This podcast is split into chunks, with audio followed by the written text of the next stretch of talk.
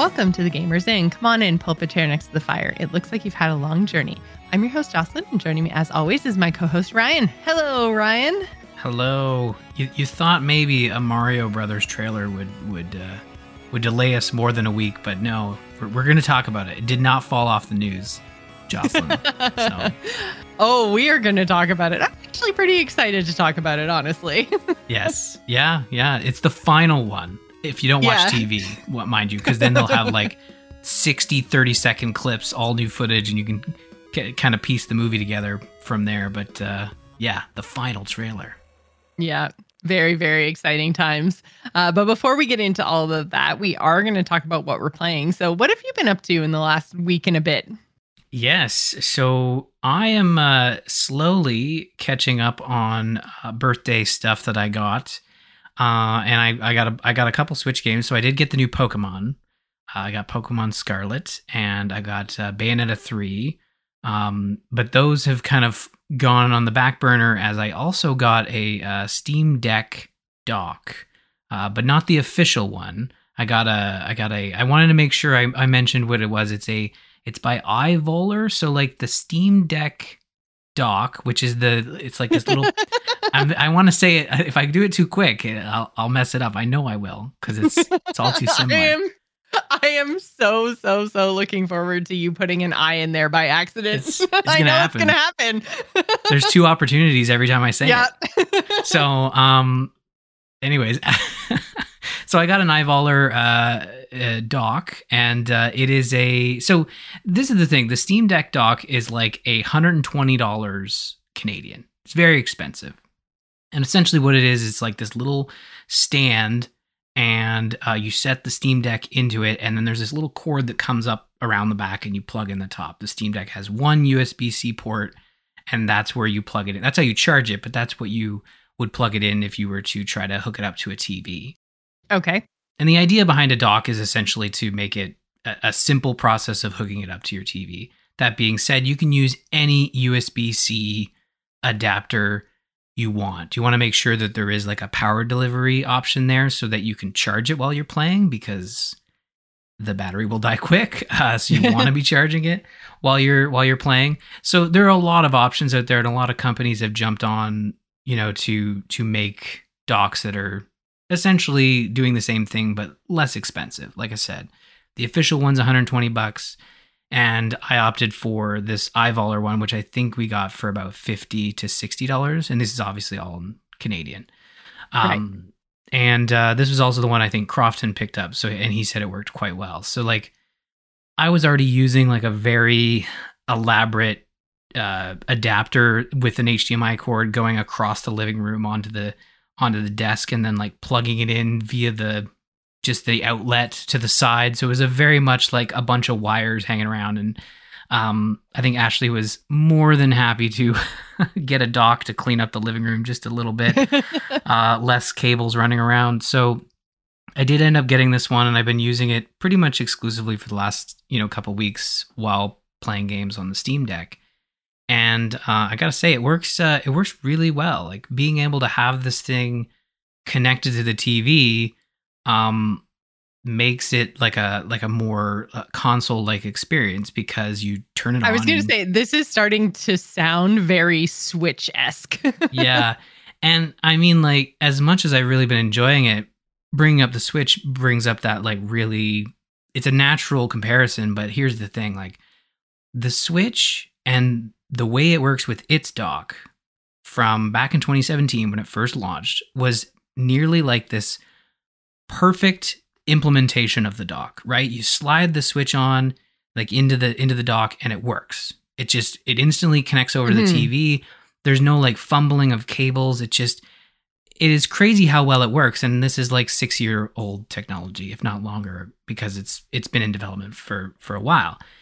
But then you look at the way that the Steam Deck is implemented. The the uh, USB-C is on the top, so any dock you put it into is really just a stand, and you have this like weird cable that kind of arches up around the back of the the Steam Deck and then plugs in on top. It is not elegant at all. It is very like you know, it is very just like we need to get this thing connected type thing. Like there was no there was no process put into place with the Steam Deck to make it like the Switch. Um, it really felt like maybe they it was maybe not an afterthought, but it wasn't like as important to them as with the Switch was, which Nintendo was like, we need to make sure that anybody can quickly put this into a, a dock and not fumble with it. Like that would have been a Mhm. huge failing on the on the Switch's part if that had not worked in that way. I wonder if that's because, like, if you think of, I'm thinking of like my Xbox controllers, and like if you're thinking of like holding your Steam Deck and then plugging it in, like my Xbox controller has the plug on the top as well, so that the cable comes like out of the top and stays out of the way, right? So I'm thinking that was probably their primary design, right? Is that they wanted it to be more like a controller and that docking is like secondary whereas the switch is is the opposite right like docking is the whole kind of gimmick of the system right is is being able to go from that console experience to a portable experience as easily as possible so i think maybe it's just like a different focus between nintendo and steam where like one's meant to be mostly portable one's meant to be a seamless transition Exactly. Yeah, I think that pretty much uh, is the reasoning here. Like, I think when you when you look at a Steam Deck and you're using it, you're more likely because it has such a low battery life. Depending on what game you're playing, you're going to want to plug it in when you're playing a more intensive game. You're still playing portable, but you have a little cord coming out the top to to keep it charged. portable adjacent Exactly, adjacent to uh, an outlet.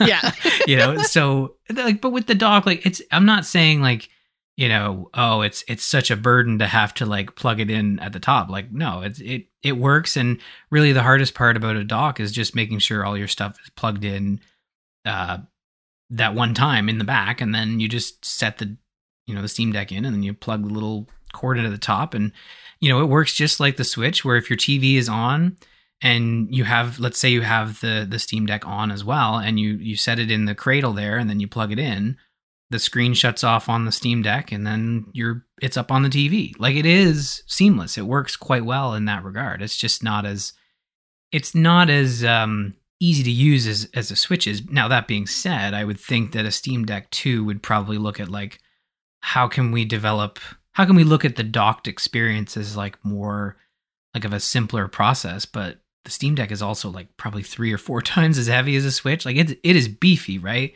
So Yeah. that also implements it, it causes some issues with like an easy docking mode. And you know you don't you don't want to ruin either the dock the connector or the steam deck. So i think this is was kind of the best they could do um but that all being said i've really enjoyed the experience of having this thing up on the tv because you know i i just happened to have the pc on in the living room and I was playing a game and I alt tabbed out and I think it was a video driver issue, but like the screen just went garbled. Like the game must have been crashing or something and this was on the PC and I couldn't get it I couldn't do anything. I had to get up and I had to restart the computer.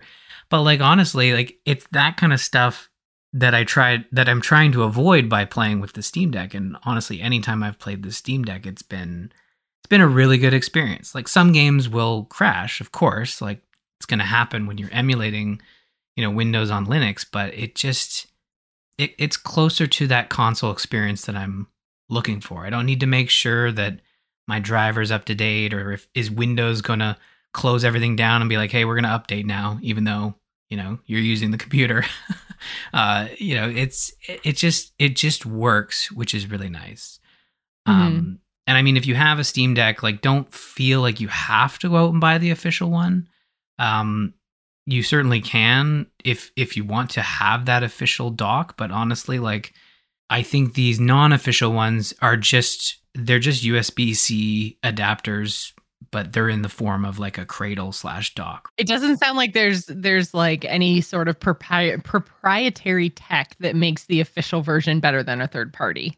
Exactly. No, there isn't. And and you know, Steam has said or Valve had said that they all the work they did into developing the Steam Deck dock, the official one, was really from a software standpoint to make sure that any USB-C device works well with the Steam Deck and the software in the Steam Deck supports you know these varying amounts of of of peripherals. So like I've and this is the thing, I've not done much more with the dock outside of just having it plugged into the TV. Like there's um I think the one I got has like an Ethernet port and a couple USB ports and um maybe well that, I think that's about it, but like it's similar to the official one.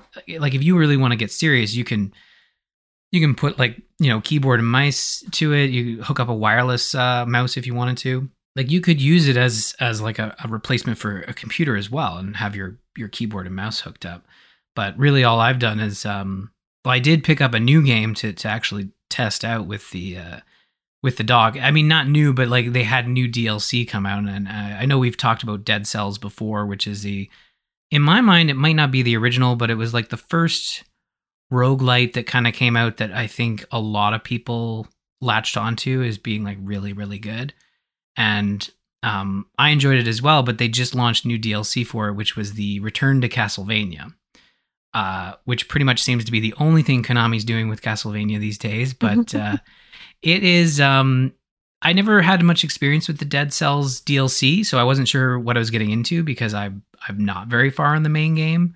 But I quickly realized that uh, this DLC specifically, like, kind of guides you towards the Castlevania content uh, which has its own sort of like um, path towards the boss, I guess, because that's I, I never really realized it before. I hadn't played enough Dead Cells before this, but uh, I guess there was like there's branching paths you can take depending on how you exit certain levels and and which upgrades you have. But I I was pretty much starting fresh. So if you haven't played Dead Cells, like you can run right into Return to Castlevania and and get pretty far uh, without without the extra power ups. And you know, I'm not a not a huge Castlevania person. Like I don't know much, but I do know like some of their more iconic, you know, music and characters and stuff and and they they pull all of that in into this DLC and I think they do a they do a really good job at capturing it and uh to the point where it's like it's like well, if this is all we get from Castlevania that is just like additional content and spin-offs, like I'm kind of fine with that cuz like it it is really well done. Um and they bring in all the weapons and stuff like you can get like a like a sword slash whip that like you can hit the usually you have two weapons in your in your inventory like you have like a two slots you have like a, a melee and a ranged well in this case you have like one weapon and in in the melee it's the weapon and then in the in the ranged it's like the ability to switch the the modes of the weapon. So it's uh it's really cool. Um having a great time with that one. And like i said the music especially that first level it's like everyone knows like that Castlevania 2 uh song. Even if they hadn't played Castlevania it's been around enough. Like it's the Konami code it's that sort of thing that's kind of like permeated outside of the game. It's it's really connected mm-hmm. with people. So um and I just it immediately brings me back to when I was a kid again not playing Castlevania but listening to this uh I don't know if other people know this but like there's this it's like a cover band it's called The Advantage and all they would do is like cover like NES songs and they had like two albums and I listened to them on repeat. And one of them was like that Castlevania track. So again, haven't played a lot of Castlevania. nostalgia, even though you haven't played the game. Exactly. Just based Love on the it. music. Like I, I would yeah. honestly like sit there in that intro level, which is like the castle outskirts. You're not even into the castle, which is, you know, the Vania of, of, of the Castlevania. I don't know. What are you going to call it? But, but I'm just sitting there and I'm like, you know what? I could just sit here at the entrance of this level and just listen to this music on repeat. It's amazing so good. And uh, I'll be like run, walking around the house and I'll be like singing it out loud, which and the kids would hate it, and Ashley obviously would hate it as well. But just like I'm not gonna do it here because obviously that would be um, that would be bad. But uh, you know, annoying my kids. Uh, You're gonna get so many requests through Discord that are like, "We need that soundbite." No, Ryan. I'll just I'll just drop the album. I, I need to find it. I was listening to it. I was listening to the album because I hadn't listened to it like 20 years, and I had it on in the kitchen and. Ashley comes down. It's like, what are you listening to? And it's like, you know, old video game music. Childhood, Ashley. Yeah, exactly. That's how I should have responded, but I, I just immediately apologized and turned it off. Um, because you know, old NES music is if you're not into the tunes, it sounds like noise. Yes, uh, it does. And then if you add on to that, it's a cover with like heavy punk or I wouldn't even call it metal, but it's like heavy electronic I don't I don't do music, but it's like it's heavy music, right? so you take NES covers and ugh, it's just it's noise. It's essentially noise if you're not into it. So Uh, I will fully admit that. But uh, yeah, I'm I'm really bad at Dead Cells. Uh, but I'm glad I picked up this DLC because it's been it's been really cool to to play Castlevania finally. Uh, even though it's not Castlevania, it's Dead Cells, but it's uh it's a really well done. Um, I don't know. Would you call it a? Would you call it? Reimagining? Yeah, that's probably better. Reimagining. They did work with Konami. Like it wasn't like they, um, like it's not like it's it it's in reference to like it's legit like Castlevania. They they pull in the levels, the references, the weapons, the enemies, the bosses. Like, um, I mean, I I recognize you know Dracula and Alucard and and some of the from the Netflix series, and then I also recognize like um I think it's Richter Belmont from uh from Smash Brothers. None of it's from Castlevania proper. it's all from other stuff. So, you know, that'll be the next thing is people will be like, "Well, we need to get Ryan to play Castlevania." And then I'll say, "Well, we need to get Konami to make more Castlevania games." Really is what it comes down to. I mean, next game club, maybe? maybe, maybe. Uh like I know there's probably like that one Castlevania that everyone will tell you you have to have played, but um I know they've re-released them recently, I think. So maybe, maybe the next game club. It would be fun to do a retro game club. I think the would you consider like Portal a, a retro game club? I don't know. I mean, at this point, I feel like Portal's pretty retro. I mean, not like retro retro, but it's like, I mean, it's not new.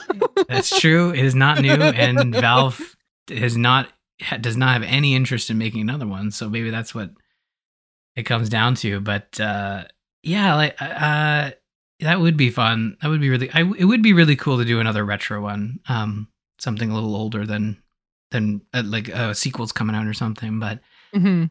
yeah, I again like I hadn't played Dead Cells in years, so it was like kind of nice to get back to it because like that game just has these really tight controls and plays really well on the Steam Deck. And honestly, to be able to say, oh, I have you know ten minutes, I'll just boot up the Steam Deck real quick, or I have an evening, so I'm gonna like plug it into the TV and just you know do a couple runs. And I and I, I actually got to the final boss in the DLC, which I was pretty impressed with because I'm usually very terrible at um, at roguelites. so I actually got to the what I guess would be considered the ending uh, of of like that path. So yeah, slowly but sure. Maybe I'll beat this DLC before I ever beat a Castlevania game. Maybe. Maybe who knows? Well, I mean, sounds like. it sounds like it. Yeah, it's probably a safe bet. Probably a safe Yeah. bet. well, I was poking around a little bit more in Coral Island, uh, which I know I've been talking about for the last few weeks. Um, and so I have officially now hit spots where there's the content's not finished. Oh. so yeah, which which is like it's fine. I mean, I I played it for well, actually, sometimes I leave my computer on when I walk away from it, and Matt gets really mad. But uh, so I don't actually know what my time played is. But I would say I've probably played like somewhere between twenty and thirty hours of it. Like I I did really enjoy it. Um, and so like I, but I did definitely start to hit spots where like it was generic NPC names and like literally says like NPC dialogue goes here. So like there there are um gaps in the content. Like the the game is definitely not complete, but the content like moving up to those kind of milestones is complete. So like once you start to get to the point where you're hitting unnamed NPCs and stuff like that, like that's basically where like you're at the edge of the game sort of thing. Um, but there is still a lot of content there to play. And I was really, really enjoying it. And then the more I kind of got thinking about it, like as I was sitting there with like doing my farm and cleaning up the island and and kind of like getting to know the townspeople and stuff, I'm like, you know what? I never finished Graveyard Keeper. And it is like the same, except for like there's obviously like the gothic kind of weird themes in Graveyard Keeper that Coral Island has a totally different vibe. But like, I loved Graveyard Keeper. And so I tried to start up my save again and had no idea what the fuck was going on. I was like, I think I was like on day uh, 124 or something in my original save. And I loaded in and I looked at like the quests, which the it just basically shows you a townspeople page, and it's like underneath each person, it tells you what it is that they want. And I'm like, I know that these are words. I know what those words mean individually, but together I have no idea what this person wants. Like it's very vague. It's not like, you know, World of Warcraft questing where it's like, here's a list of a hundred things that you need to do, and there's a completion next to each of them, and make sure you do all. No, it's just like, you need to find something that makes you more attractive to the singer. like, okay. so, uh, anyway, so I ended up starting a whole new save because I was like, I need to start this from the beginning because I don't know what I'm doing. And so now I'm on day like 50 or 60 something, I think. And it is so much fun. Like, and and speaking of like completion of games and stuff like that, like it, it is an already complete game. There's DLC, which I haven't bought and played yet because I haven't finished the main game. But um, yeah, there's so much to do in there and it's so much fun. I'm really glad that Coral Island like gave me the itch that I needed to scratch and Graveyard Keeper is helping me scratch that itch. So I know it's like stuff I've talked about before, but like I don't know why I'm just so in the mood for that right now. Well, I think it comes down to like there's something about these like management games, um, these farming style games where you're just I don't know. It just it feels like even though there is like a literally there is a, a ticking clock in the background, but it is just like the day being over. It's not the end of the world Yeah. or, or someone's invading your your your your ocean or your graveyard or what it's just whatever it happens to be, whatever game you're playing. um but yeah, there's something about it that's relaxing and I think it's always what uh what has intrigued me about these games is that you kind of get what you put into it but even though if you're just if you're just playing every once in a while like you, it's still enjoyable something about starting those games especially the very beginning that's what i really love is like the first few hours where it's just you're just learning the, the easy intro mechanics and just it's so relaxing yeah, and literally all you need to do is farm a little bit and make some money to start like unlocking the rest of the tech and stuff. But at the beginning, when you only know how to do like two things, it's like, ah, it is very so relaxing nice. Yeah, then Yeah. you get in and you have to like remember how to it, it's similar to um half of of dome keeper which i talked about a couple weeks ago Mhm. where like when you start a new run it is very much that feeling of like man i just have to like dig a little bit find some some minerals.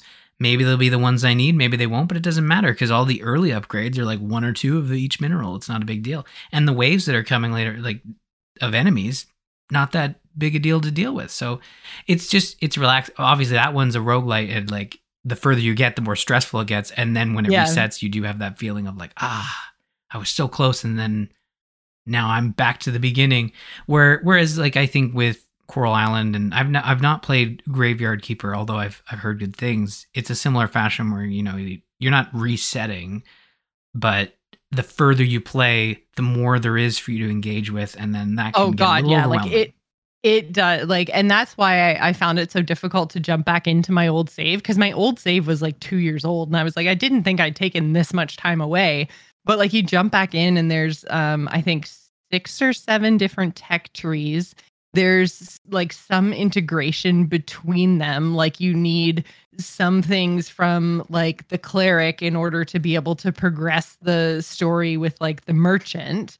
And so you can't just kind of like focus on one specific thing necessarily. And so it does that kind of interwoven web of story and tech uh, very quickly gets like not out of hand, but very complicated. And like, yeah, so that's why I decided to just start with a total brand new playthrough. Is I'm like, I know I've done all this before, but I'm like, I can't for the life of me remember like even like where stuff is. Like you need sand to make glass, which is like not a spoiler because that's how it works in every single game where you're crafting glass. You need sand. Makes sense. And I was like, I don't even remember where to get sand.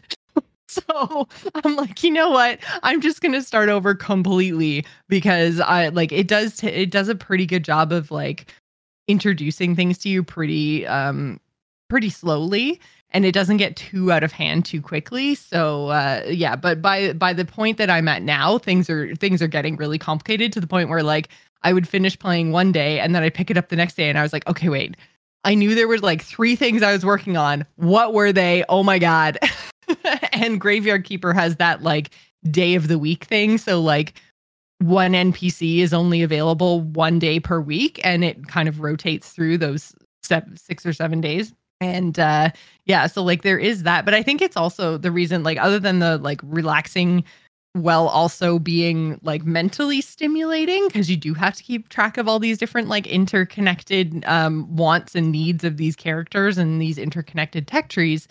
But it's also like has the ability to like be bite sized like i you can basically like eh, so it's very similar to coral island where the only time you can save is when you sleep at night.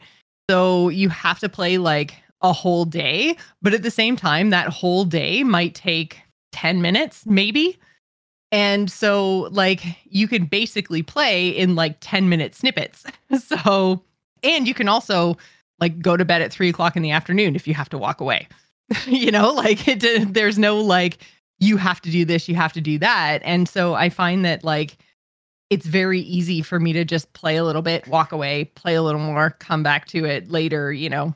And I think that's also really appealing to me right now because like I haven't been feeling all that great. So the ability to just be like, and pause and like not have that like PvP pressure because a lot of the other stuff I play is like either with friends or PvP. And then there's like the added like stress of other people, whether they're your opponents or whether they're on your team, like you're letting someone down if you just walk away. And there's none of that in Coral Island and Graveyard Keeper. Like it's just solo and it's these little bite-sized chunks that I can just like get up and walk away and it's not a big deal. So I think that's why these games are appealing to me like right now.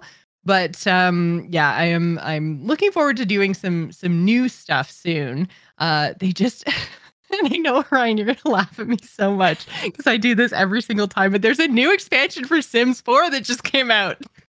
It's a wow. I mean, like, yeah. isn't there always an expansion coming out for Sims 4? I mean, often, definitely often. very often. Um, but yeah, so the new expansion for Sims 4 just came out last week. So I am going to play some of that before the next show. Um, and yeah, I think it's it's going to be really fun. But um, yeah. that just came out. So again, more more Sims 4 stuff. And they have announced a Sims 5, but oh man, I just I always get sucked into Sims and then I'm like, "Oh right, but I'm so disappointed in 4." Wait. But it, I mean, Sims 4 has been out for like a gajillion years at this point. So right. yeah, I need to just like accept it, get over it, hope and hope five is better. But they get me every time with every freaking expansion. I'm like, oh, that's new. I should give it another try. So I'm giving it another try, but yeah. that'll be for next week. Do they have like a Sims Plus or something where you can just subscribe to it to check out all the No. Okay. of course not. they do let you make a bundle. So you can craft your own bundle from everything that they have to offer. So you can buy, because they have like different levels of DLC. So there's like the expansions, which are basically the cost of a new game. I think they're like 70 bucks or something like that. Then they have, um, oh, I can't remember what their middle one is. It doesn't matter. And then the lowest one is like a stuff pack. And that's usually just like, some furniture and some clothing or like it's not new game mechanics. And then so there's like three different types of of DLC for Sims. And so you can build a bundle for $60 I think which is an expansion one of the middle ones and a stuff pack. So you end up saving 40 or 50 bucks I think if you build your own bundle. So but there's definitely no like pay this and you get everything price cuz that would be insane because there's like 50 things you can pay for in The Sims now. Because again, it's been out for a gajillion years. yeah. Well, just looking at so uh, I've I've been looking at EA Play Pro. I'm gonna I'm gonna probably subscribe to it to play both um, Jedi Survivor that's out at the end of April, and then also catch up on the Dead Space remake that that came out in January, um, which works out to be I think it's about twenty dollars for the month. Now it says here like you can get Sims 4 EA Play Pro Edition, which is Sims 4 plus the Get to Work expansion and the toddler stuff pack. So like that's not all of it. There's way more. I know. Oh God, no. That's yeah. yeah. There's like I, I like non sarcastically. I'm fairly certain they're up to somewhere between 12 and 15 expansions at this point. Like right. the the big ex, like the seventy dollar big expansions.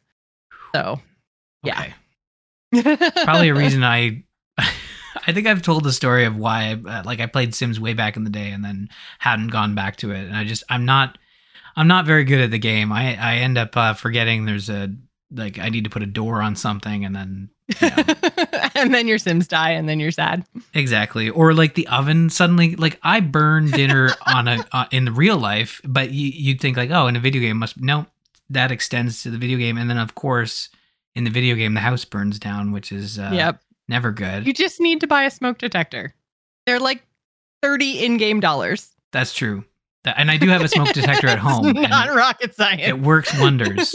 Uh, so you know, it lets me know. It's like, I oh, love dinner's that you done. just like yeah, you burned your dinner one time in The Sims. It burned your house down because you didn't have a smoke detector, and you were just like, "Well, this game is dumb, and I'm finished forever." well, no, the game's not dumb. I I fully respect The Sims. I'm just not good at it, you know, and that's fine. Um, and and as you said, like I think it also comes down to the business model of like so many expansions and so Yeah. much content, and it, it gets a bit overwhelming. But I I know many folks that really enjoy Sims, so Yeah, I feel like there are as many expansions for Sims as there are for Hearthstone. Like I feel like I see a new expansion announcement for The Sims at least twice a year, if not three times a year, which is it's quite a lot. Um, and I mean, like it's this, it's actually cheaper, I think, than Hearthstone. Hearthstone's getting really expensive. That's a whole other conversation, and we do have a lot more to talk about today. But yeah, so I, I will be talking about the next uh, Sims expansion next week because, of course, I will. Um, but yeah, before we move into the news, though, we did want to have a chat about The Last of Us because uh, season one is over, and uh, I'm really looking forward to talking to you, Ryan, because like you've played the game, I haven't played the game, so I feel like this is going to be two kind of interesting perspectives in this conversation. Yeah. Yeah, and uh it's it's crazy how long we've been waiting for this show to arrive and then now it's over and I think in the news they're saying like, "Oh, season 2, which has been greenlit." Um yes, yeah, and and really early on because they got the go ahead in January, right? Yeah. Yeah, it was Yeah, very early so- and and they said that um they're saying season 2 will likely be two two years like end of 2024 maybe early 2025 so like more of a witcher sort of um schedule right Yeah, which I feel like that's kind of the the expectation for a lot of these shows that have, you know, pretty big budget. Like I would put like um House of the Dragon and like Rings of Power and stuff like that on that same. It's like they have big budgets, they have, you know, a lot of different like set pieces and places they need to to actually shoot and and lots of CG and stuff. Like these are big productions. It's not, you know, like how I met your mother filming in an apartment. you know so Yeah. i'm i'm not surprised that there's a little bit of like a longer wait period between seasons uh, but they also said that they're not going to do so this uh, season one and and we are going to talk spoilers guys so if you haven't seen last of us and you're interested or you're trying to avoid spoilers then probably fast forward like 15 minutes but or well ryan will put the timestamps in the show notes because ryan's awesome but um anyways uh, we are going to talk spoilers. So, this season one was the entirety of the first game, right? yes yep And then season two is going to be part of The Last of Us 2. So, it's not going to be um, like we're not going to get the whole second game in one second season. They're splitting it up, whether that's into two seasons or more. We don't really know yet. Um, but I, I thought that was an interesting point to kind of start off on because you've played both the games. So, like, maybe without spoilers, like content wise, the first game versus the second game, like, do you see why they potentially made that decision to split the second game up but not the first? Because for me, as someone who didn't play the game, I kind of felt like season one was a little rushed, I guess. like, it seemed like every single episode was like, and now we're in a new place and we're in a new place again and we're in a new place and now we're moving and uh, like months and months were missed in Mhm. between every episode as they didn't show us the like traveling part right or the majority of the traveling yeah so do you understand like the the choice i guess to make season 1 equal the first game and then season 2 equal only part of the second game Yeah. Um. Well, part one for the Last of Us, like the first Last of Us game, it's very much uh, a linear uh, journey. Like you, you have this quest to go from point A to point B, and the journey is all the all the crap that happens alongside it. And the show takes moments from the game. Uh, some moments are cut entirely because in the show, because you don't have to focus on gameplay, you can focus on just storytelling. You can cut entire sections that are just you moving through, you know, areas of infected, you know, which in the game makes sense because it's gameplay. Yeah. You want to have fun. You have something. You need to have something to do. Exactly. You're not just watching a a, a, nine hour cutscene. So um, this isn't. uh, you know, it's not a movie. The, the game isn't a movie as much as people make fun of the of the game for for being a, a kind of a, a so good a story and eh, so so gameplay. At least the first one.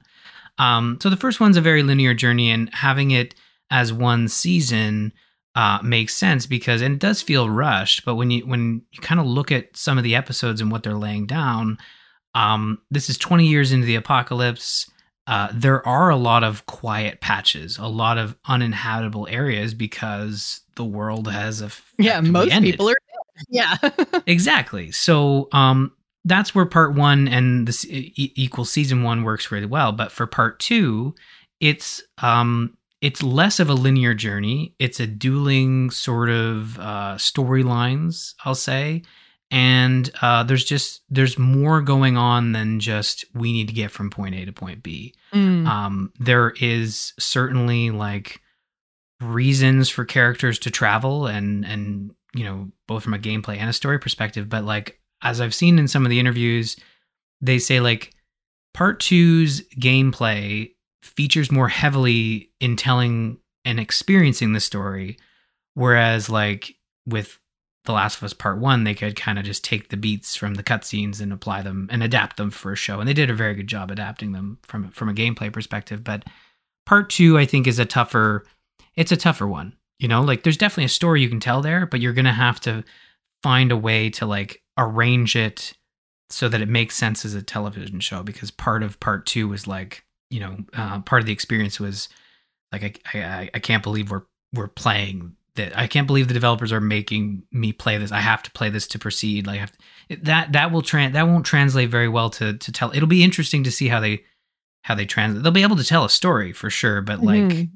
they're going to have a tougher time adapting the gameplay heavy moments, which are very much intertwined with the story.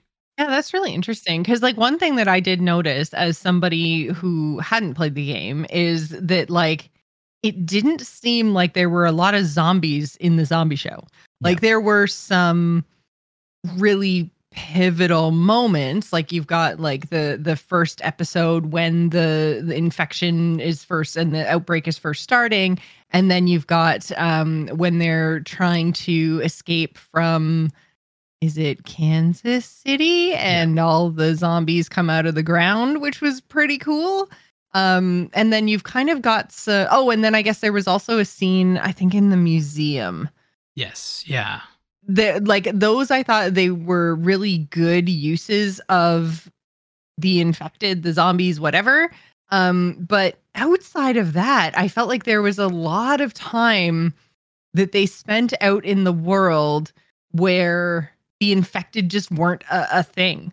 Like, um, I remember there were a couple of scenes of like people walking and talking or hunting and like you know, a, a gun would go off when they were hunting and they didn't seem to care about the sound and like attracting something. And I was like, any other like zombie apocalypse? And I know it like it was a little bit hard to remember that so much time had passed that it was like 20 years later sort of deal. And especially when you're dealing with like a fungus, like maybe most of them just like died. I don't know. But like it just seemed like it wasn't this like constant present danger necessarily. And then so eh, for me, it took me like out of the apocalypse a little bit, you know?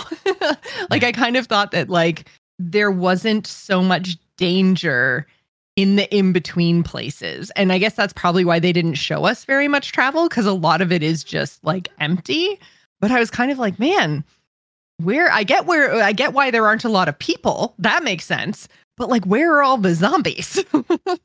Yeah, like they kind of they go into details a little bit on you know how long an infected would last and and how this sort of uh, process works both in the game and in the show and they do a really they do a decent job of explaining it in the sense that like you know the virus when infecting a human will will only last as long as the host will will last. And if you look at some of those areas in the show that are quieter, um, it's usually related to like um, like quieter infection wise. It's like it's an open area. There's not a lot of people around, and and like the the theory has always been, especially from the Walking Dead side, is like the more thinned out, you know, humanity gets, like the less infected will be there because they don't have anything to to live off of.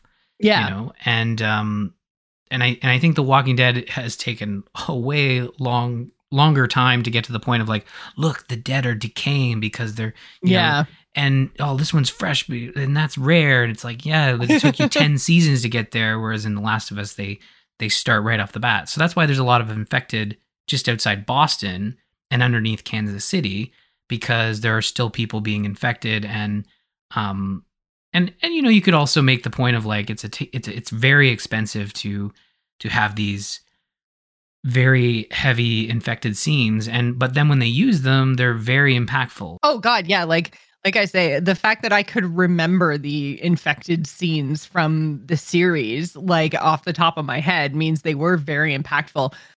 By the way, I thought that kid in the car was CG, but it was actually this like gymnast. And I was Yeah. like, that is that the fact that there are people that move like that gives me actual nightmares. yeah like a, a lot of the infected stuff it's all so there's this um i know it's a, a bit of a faux pas to recommend a podcast on a podcast but like there is a there's a companion podcast um from hbo for the last of us and there are nine episodes out so after each episode on hbo they would drop this podcast and it's hosted by troy baker who's the original joel and uh, it has uh, Craig Mazin and Neil Druckmann, the executive producers of the show, and they just basically break down each episode.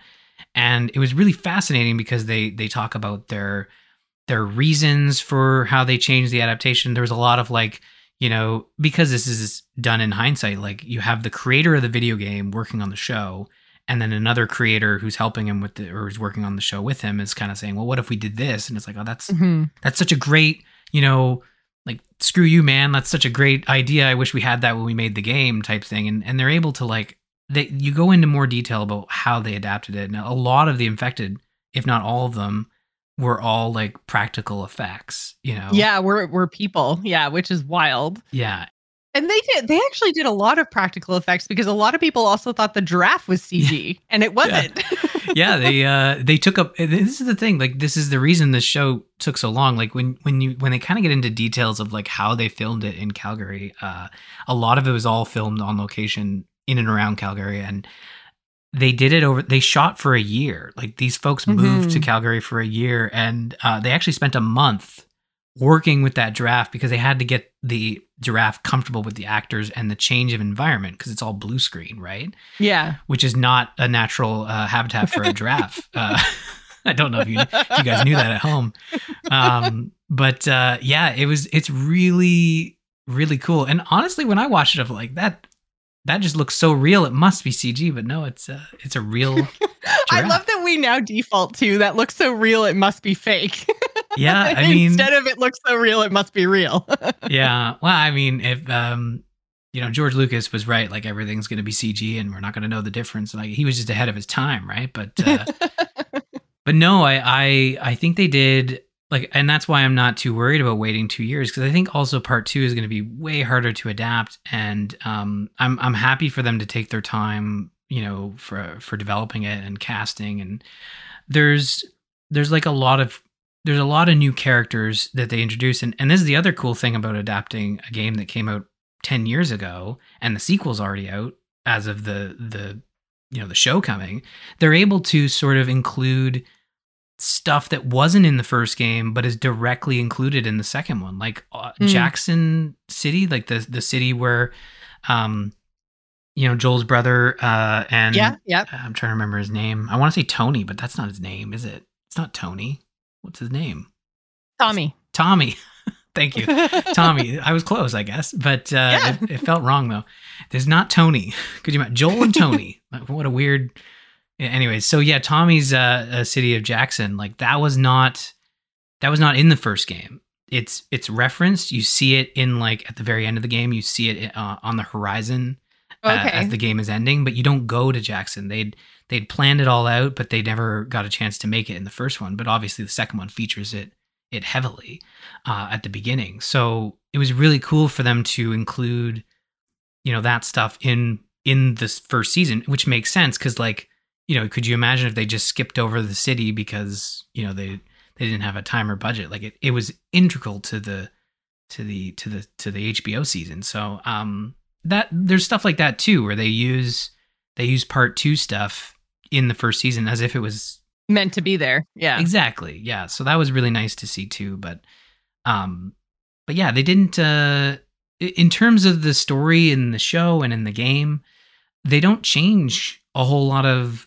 those beats. Like a lot of the stuff that happens is is right from right from the game, and if not, like just improved upon instead of changed for no reason. Like they've really Mm. they change things based on like, well, how do we make this make more sense? You know. there were there were two episodes speaking of changes there were Mhm. two episodes in particular that i felt like well i i so i, I kind of want to preface this by saying i think last of us was pretty good Yeah. um i enjoyed it but um there were two episodes in particular that really like pulled me out of the flow of the show and i felt like the the show was moving like so fast anyway that i felt it really difficult to like truly connect with characters outside of Joel and Ellie because obviously we saw Joel and Ellie every week. They're the main characters. But like I said when we first started talking about this it really felt like um every week we were in a different location. So it's like I didn't really get to get a whole lot of like backstory for a lot of characters to even like make decisions necessarily about like who was good or bad and like motivations and why. Like i felt like the the characters were so black and white because it's like we have 45 minutes to introduce this character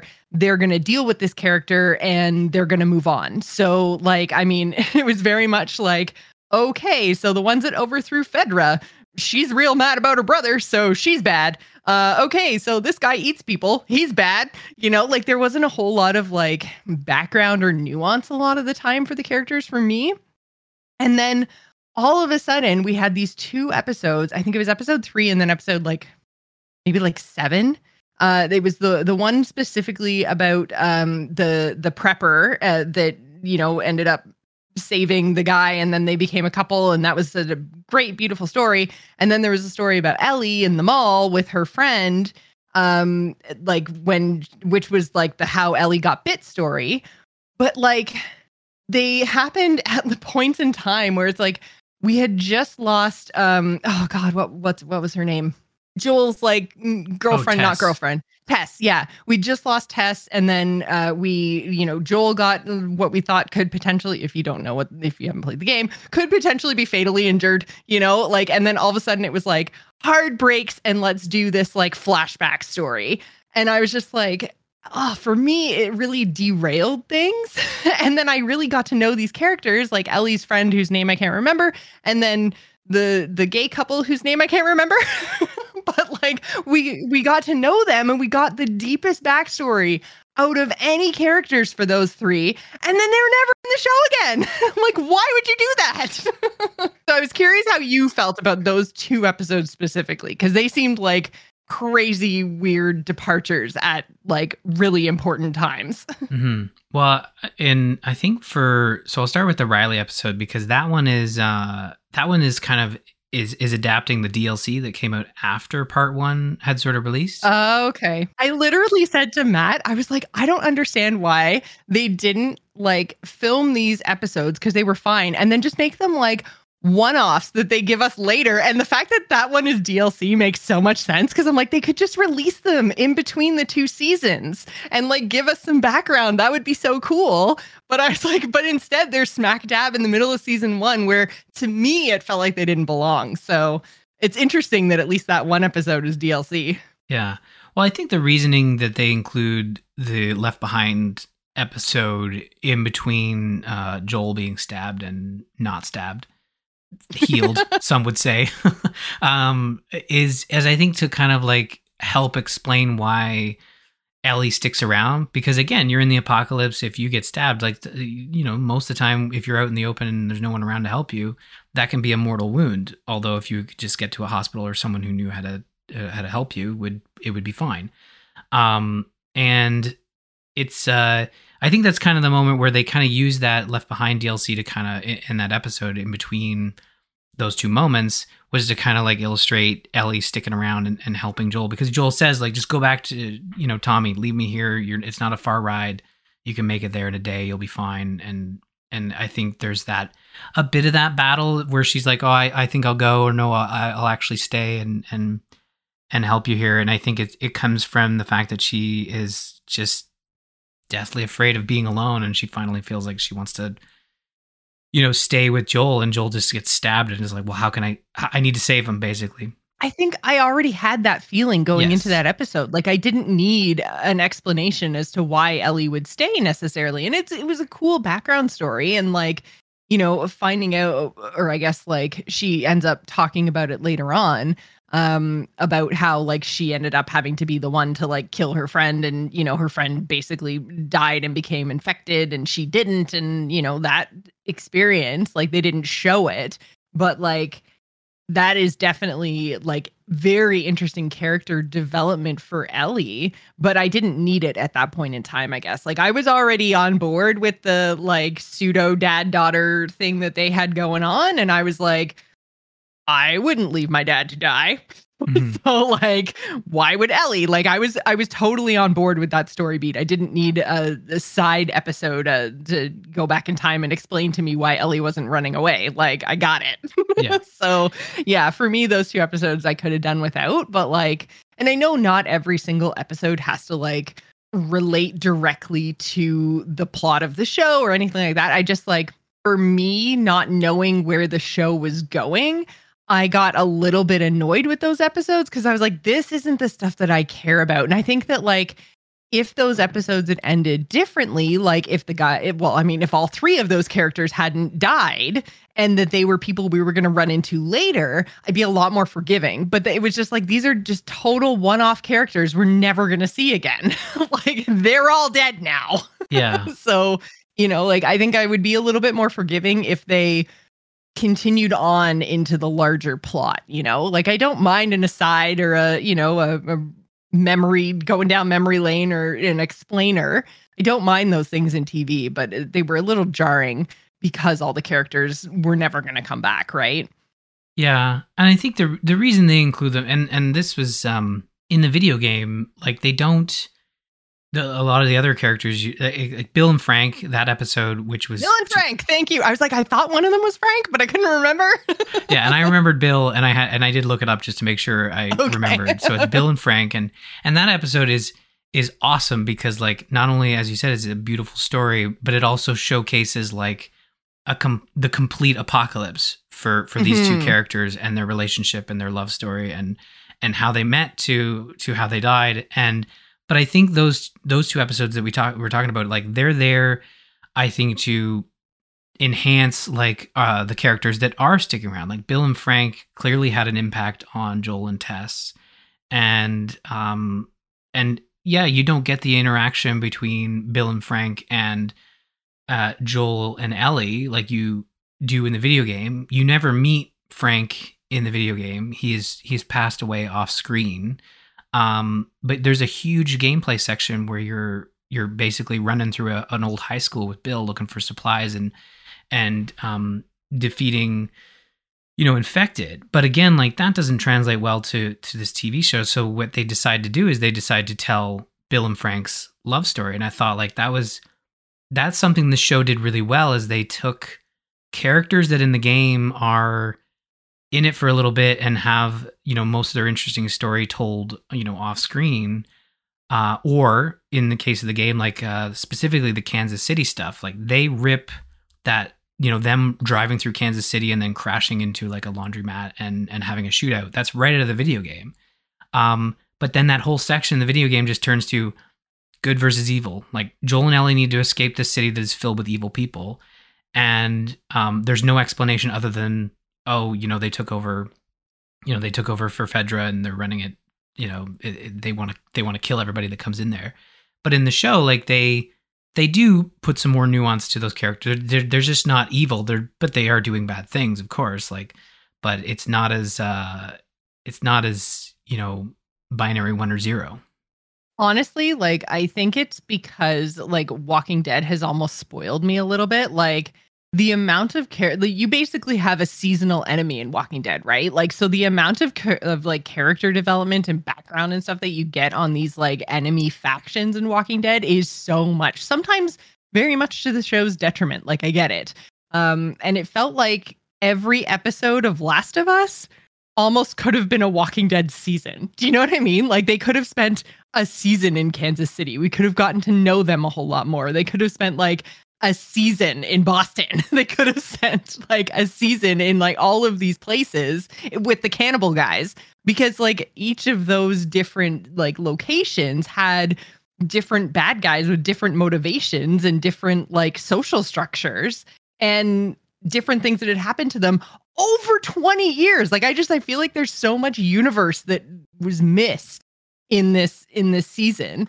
Um and and again, like I, I think that that's coming from an outside lens of not knowing like how the video game progressed. And i can see this being a video game story because i wouldn't want all of that additional background at least not in like um quests like that's the kind of stuff that could be like you know newspapers that you pick up or audio clips or you know like those kind of background things in the game.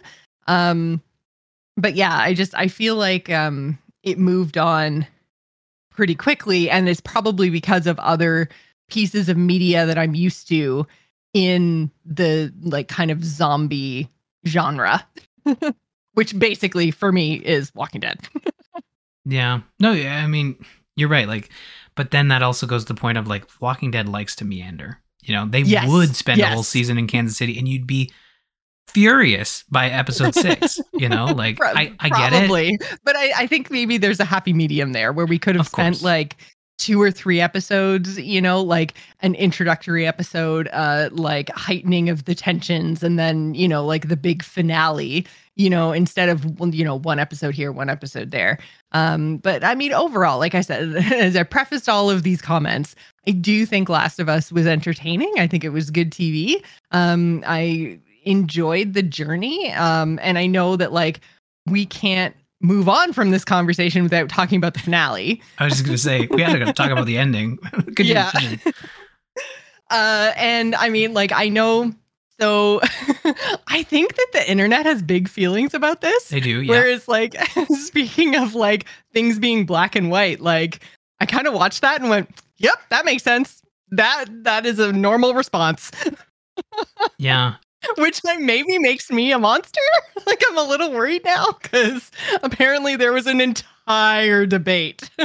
yeah, every uh so when the game first launched, obviously there was a lot of discussion about the ending, and the ending being Joel um yeah, massacres the fireflies. yeah, Joel like goes um he he he just he takes out the whole hospital uh, to rescue Ellie who he finds out is has to be killed in order in, through this procedure to to discover a cure. Which I found I found that conversation between Joel and oh crap, her Marlene. name is like Marlene.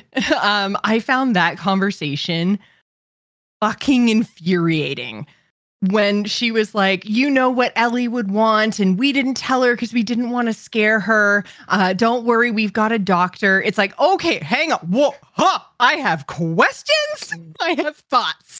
Because honestly, you have a doctor in an apocalypse. If I want somebody cutting open my brain, then it's going to be a fucking brain surgeon, not the last guy who happens to be left, who, for all we know, was a oh, what's the word for the guys that work on feet?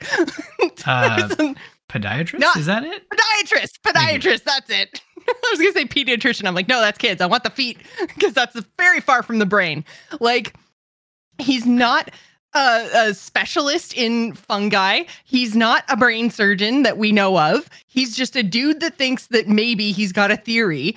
Like, even if you aren't like a father figure to Ellie, even if you're Marlene, like just killing the only person who exists on Earth that is Ellie like this is a bad plan from the get-go. Like oh my god.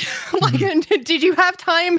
Do you even have the the materials to do like an mri how do you know you're not going to open her brain and it's some special version of the fungus and it just goes poof into dust and then you've ruined everything? Like oh my god it made me so mad.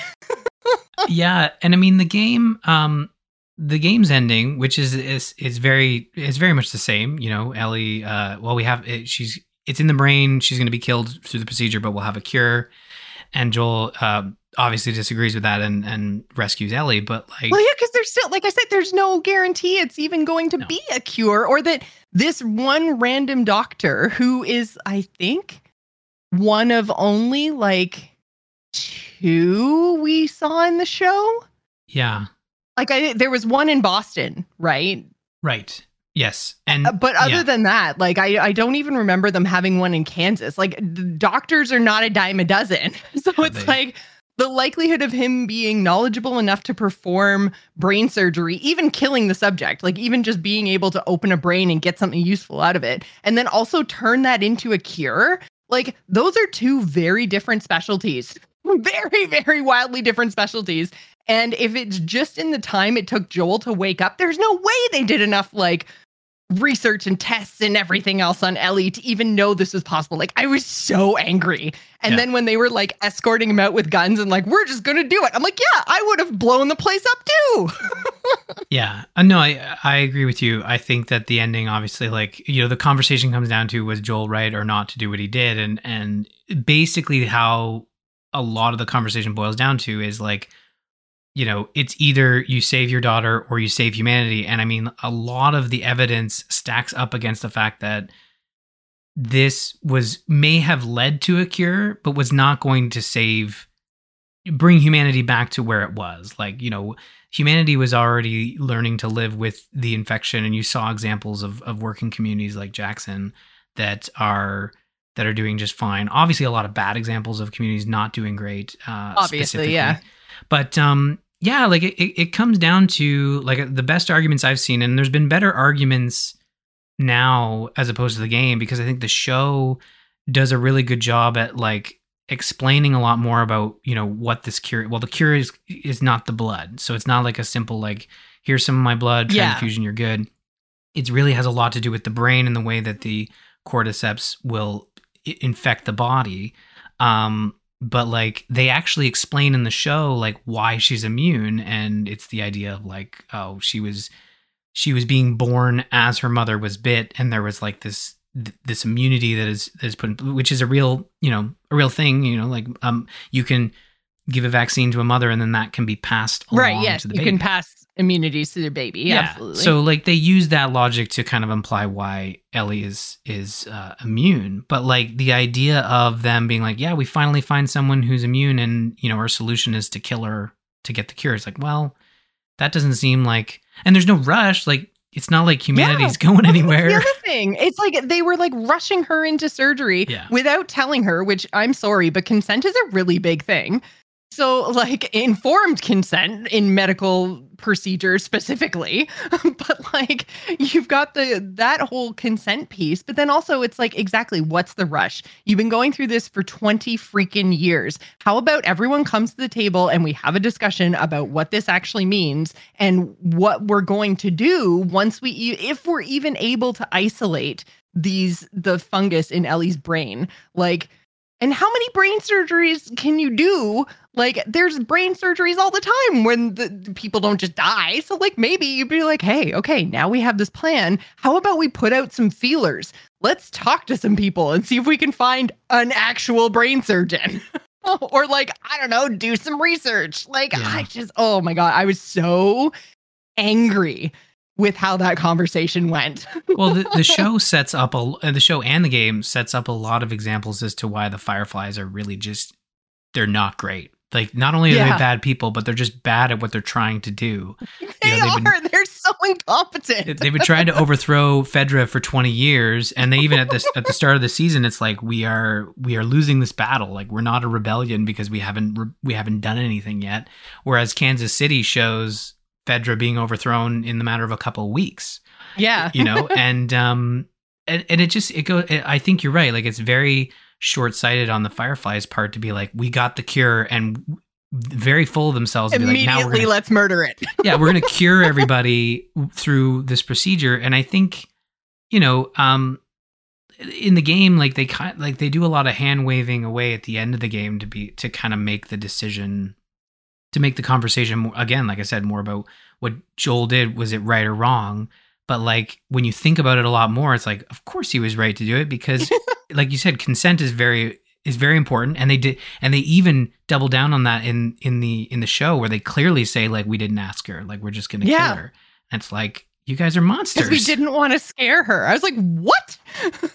no. And uh, like, I don't know. I just I find it like so bizarre that the the solution and I I understand like the I guess kind of larger moral question that they were very like ham-fistedly trying to get at which is you know like the needs of the many versus the needs of the few and you know like kill one person to save humanity. But it's like in my opinion they didn't do enough to prove that killing Ellie was actually going to save humanity and give a cure and everything else. Like they just it was too big of a leap for me that like for me to think that they they couldn't just wait and was Joel's reaction extreme? Like, absolutely. But did they push him down that path? Absolutely. Like, they're like, we're currently killing Ellie. And even, like I say, even if you take their relationship off the table and if you just say, like, we are killing the cure, the person, the carrier, we are killing the carrier and we're leading you out at gunpoint. Like,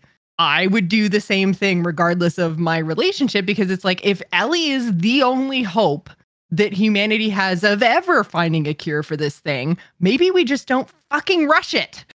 like, I don't know. It just seemed like such a bizarre situation. And like, I did not understand Marlene and the Fireflies and, and their like thinking and motivation. Like, it just, it was mm-hmm. so infuriating and wild to me. Well, I think it comes down like I don't fault the the show or the creative at all. I think like they they are they it's a character. Like the Fireflies are a Oh, character. yeah, no, no, I'm not saying it was poorly Yeah. written or anything like that. I was just saying those people are dumb. But but it's a very typical there there is always that group like in The Walking Yeah. Dead, like in any other zombie film like this this group always exists in in the storytelling and the sto- this the group is like this group that wants to save humanity. That's their journey in the, by any means everything, yeah. necessary, you know? And Yeah. um they've been failing for 20 years and um you know, it, it can't be overstated how how bad they are. Like they say, uh, she says, "I had five people protecting me to travel across the country, and they're all dead."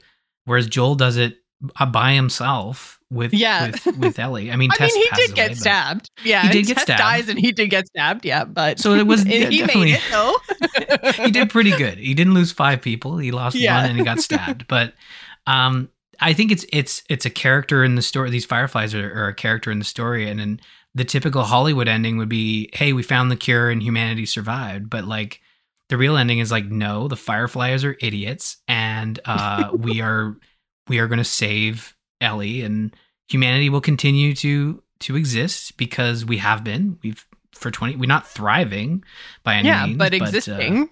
Mortal Kombat 2 still exists in some capacity at that mall in Boston. So there's hope so for us all. things are okay. exactly. we're gonna get so many comments. No, no, I think a lot of a lot of people agree with this. The the Fireflies are. I think the show really painted them further into a corner of how like kind of stupid they are. I guess I don't know. Yeah. Well, I am looking forward to season two, even if we've got to wait a couple years for it. Um, I I will say though, like I don't feel like I need to play the game at all. like I'm I'm kind of fine just watching the show, which is funny that The Witcher had the total opposite effect on me. And maybe it's because like now that I've seen the story of Last of Us and like a lot of people were very much like I guess championing Last of Us as a really good story and I'm like, well now I know the story so I don't really need to, you know, stealth my way through zombies. Like I I'm kind of okay with that, Yeah. that gameplay. Whereas like Witcher was like the opposite is like I know that world was so big and there was so much to it that after I watched that show I was like, well I absolutely need to go and play this game. Um, so I kind of found it was interesting that Last of Us, even though it was a good show, had the opposite effect. But uh, yeah, I am looking forward to season two. So yeah, a couple year, couple years from now, but I'm sure it'll be good too. Mhm. Yeah, no, I, I really enjoyed it as a as a player of the video games, and and I, honestly, you're gonna have folks suggest you play the game, but um, I would think like for me, my recommendation is like if you feel a need to know what's happening after part one, you could jump right into part two. Like I think that yeah, uh, that's that's the thing I might do just because just from your like kind of explanation about why they would want to separate it or do it in more than one season and how kind of complex that story is. I think that uh, there might be some merit to playing part two and then Mhm. seeing what the what the show does with that material. Um, but yeah, I feel like um, I can probably skip part one, and I, I wouldn't really be missing out on on too too much. Um, but- which I think is is just like a, a credit to the show. I think that they did a really good adaptation from the sounds of it. Because so my husband Matt has has played the same or has played both part one and part two. Um, and he had basically the same sort of comments as you is that like there were certain things that he recognized like ripped straight from the game and you know they hit all the major locations and plot points and everything else he said they did a really good uh, job adapting it so that probably means i just don't need to play it but i might start i might try part two Yeah, yeah, and I mean, if part one, you know, is part of PlayStation Plus or something, and you, uh, down the road you get a chance to play it, like I, I think right now, well i already own out- it Well, you, I would highly recommend waiting until there's a sale on the remake. I wouldn't play the remaster of Mm. uh, because they take a lot of the gameplay that is uh, that makes the gameplay more fun in part two and apply it to part one. Like it's Ah, it's a more enjoyable experience, I'll say. So, uh, from a gameplay perspective, the story is still going to make you very uh, sad, I guess, or angry and feel a lot of emotions. we'll say so. Um, that's fair yeah. Well, if you guys enjoy the show, head on over to patreon.com slash the gamers inn to support Ryan and I, like our March patron, Captain Purple did. Thank you so much for supporting the gamers inn. Also, a reminder that we do run a game club. Uh, we don't have anything in store for our next game club, but you can make suggestions over uh, in the game club text channel. Uh, you guys did finish Fallen Order. That was, uh, I think, last week it finished up. So uh, all of those discussions do remain there. If you guys are a little bit behind, you can join the conversation, or you can, uh, like I said, put your suggestions into the Game Club channel. Um, we've got a couple news stories for you this week, as we alluded to earlier. There is a final Mario Brothers movie trailer. Uh, Ryan, what did you think about this one? Well, uh, yeah, I, I I enjoyed it. I, I mean, the kids obviously are very excited to see the Mario movie, and um, we both very much enjoyed. Uh, we all very much enjoyed the trailer, and we're probably going to go see it in theaters uh, around opening. Um, but yeah, like I think this trailer showcases uh, more of uh, more of the characters, more of the different characters. Like you see Donkey Kong, he's no longer like an enemy; he's a he's an ally, and Mhm. um, I really loved. Uh, so the thing I noticed right away was I really love how they've been adapting the way Mario moves in the games to the way Mario moves in the movie. Like when he, you know, jumps on the Koopa, he d- he has the little jump, which isn't like a nat- it wouldn't be a natural way to jump on something. You wouldn't like make that pose, but they do in the movie because they do in the video game because it's the same animation every time you you jump, Yep. whether you're hitting a block or not. Uh, so they do a very good job of that, and and again, like I think these trailers are doing a good job of like I don't know whether it's the movie or it's just a reaction to the to to the internet's reaction to Chris Pratt, but they're kind of moving Chris Pratt and his voice into the background and showcasing. Oh my like- god. Okay. I did want to talk about that because okay. that is the number one thing that I noticed about this trailer is like I don't know if all of Mario's lines are just like one or two words or if this is like a, a conscious effort on Nintendo's part to move him into the background, but like I don't think he said more than two words at a time in this whole entire trailer. They very much focused on a whole bunch of other things. Like I I really loved this trailer and I think it does make me kind of um kind of excited for the movie. Like I am still I, I really think I'm gonna hate Mario. But I mean, in this trailer, they showed us like some some Mario Kart scenes. They showed us like, oh my god, the Rosalina's little Spark character with Luigi at the beginning was so freaking well done. Like I loved that scene. So I mean, like there's I think a lot of fun to be had here, but I definitely noticed that it was like this is the Mario Brothers movie. Just pretend Mario's not here. like Bowser said way more in this trailer than Mario did. Yeah. I, I and again, like I think that uh, Mario is going to play a, a really big role in the film because he is trying to save his brother. But I think they've they've they've uh they've given They're not marketing it based on him anymore. no they're not i mean they're they're marketing it on on the ensemble like you've got donkey kong you've got peach you've got toad you have bowser luigi and um i appreciate that because i think like that's the right way to go because mario is not like he's not he's not the greatest character in a video game like he doesn't Mhm. have much to say and he really is he's just there for you to be controlling So something that in the you game you can be in the game. Yeah. yeah, exactly. So it makes sense that they're doing that. But mind you, if we go see it and it's like, oh no, wait, it was just a way to like put Chris Pratt in the background. And I have no problem with Chris Pratt's voice as Mario. I've, I've come around on it. It's fine. Uh, but I understand it. It is. It's still a. It is still a problem for some folks, and and that is that is cool too. You know, it's it's definitely not my first choice for sure. um, but I think these trailers have done a really good job at showcasing Everything else. yeah, and we've only seen like 10 minutes of the the film. Like we were um the kids and I were watching just pulling up trailers and we're like, "Oh, let's see what's out there." And now because we're closer to the film, there's a lot of like extra footage that kind of gets Mhm. dropped here and there. And people have like started to edit together like the TV clips and the trailers Oh and my it's like, "Oh, we're getting to this point now where they're like starting to stitch everything together." I got to going to have to stay away from trailers and such, but like it is it is interesting the story that they're telling here, which is essentially, you know, not only is Bowser trying to take over the Mushroom Kingdom, but he has Luigi. So we got to save the Mushroom Kingdom and Luigi, right? So, Mhm. and uh, Luigi's awesome. So hopefully Luigi uh, survives this one. We'll see. Fingers crossed. Yeah. Um, we do have other Nintendo news this week as well. It's Nintendo is saying that it won't necessarily adopt seventy dollars for its future video game titles after Zelda. So, um, Zelda is the seventy dollar uh, American price point, Hmm. um, which is ten dollars higher than their existing properties, which is basically exactly the same than what happened with the last Zelda. It was sixty dollars, which was ten dollars more than Nintendo offerings at the time. So basically, they've said um, they look at their pricing on a game for game basis. But I mean, that only lasts for so long, right? Like eventually, Nintendo games will just be seventy dollars. Um, but it's it is kind of like it's kind of interesting because they are a little bit behind um in terms of game pricing for their like big first party stuff versus you know like the Xboxes and PlayStations and well PCs of the world, right? Um Nintendo games still are a little bit cheaper, but they are also a little bit smaller in a lot of cases. So I mean like I'm sure that within a year we'll have Nintendo games are $70 period.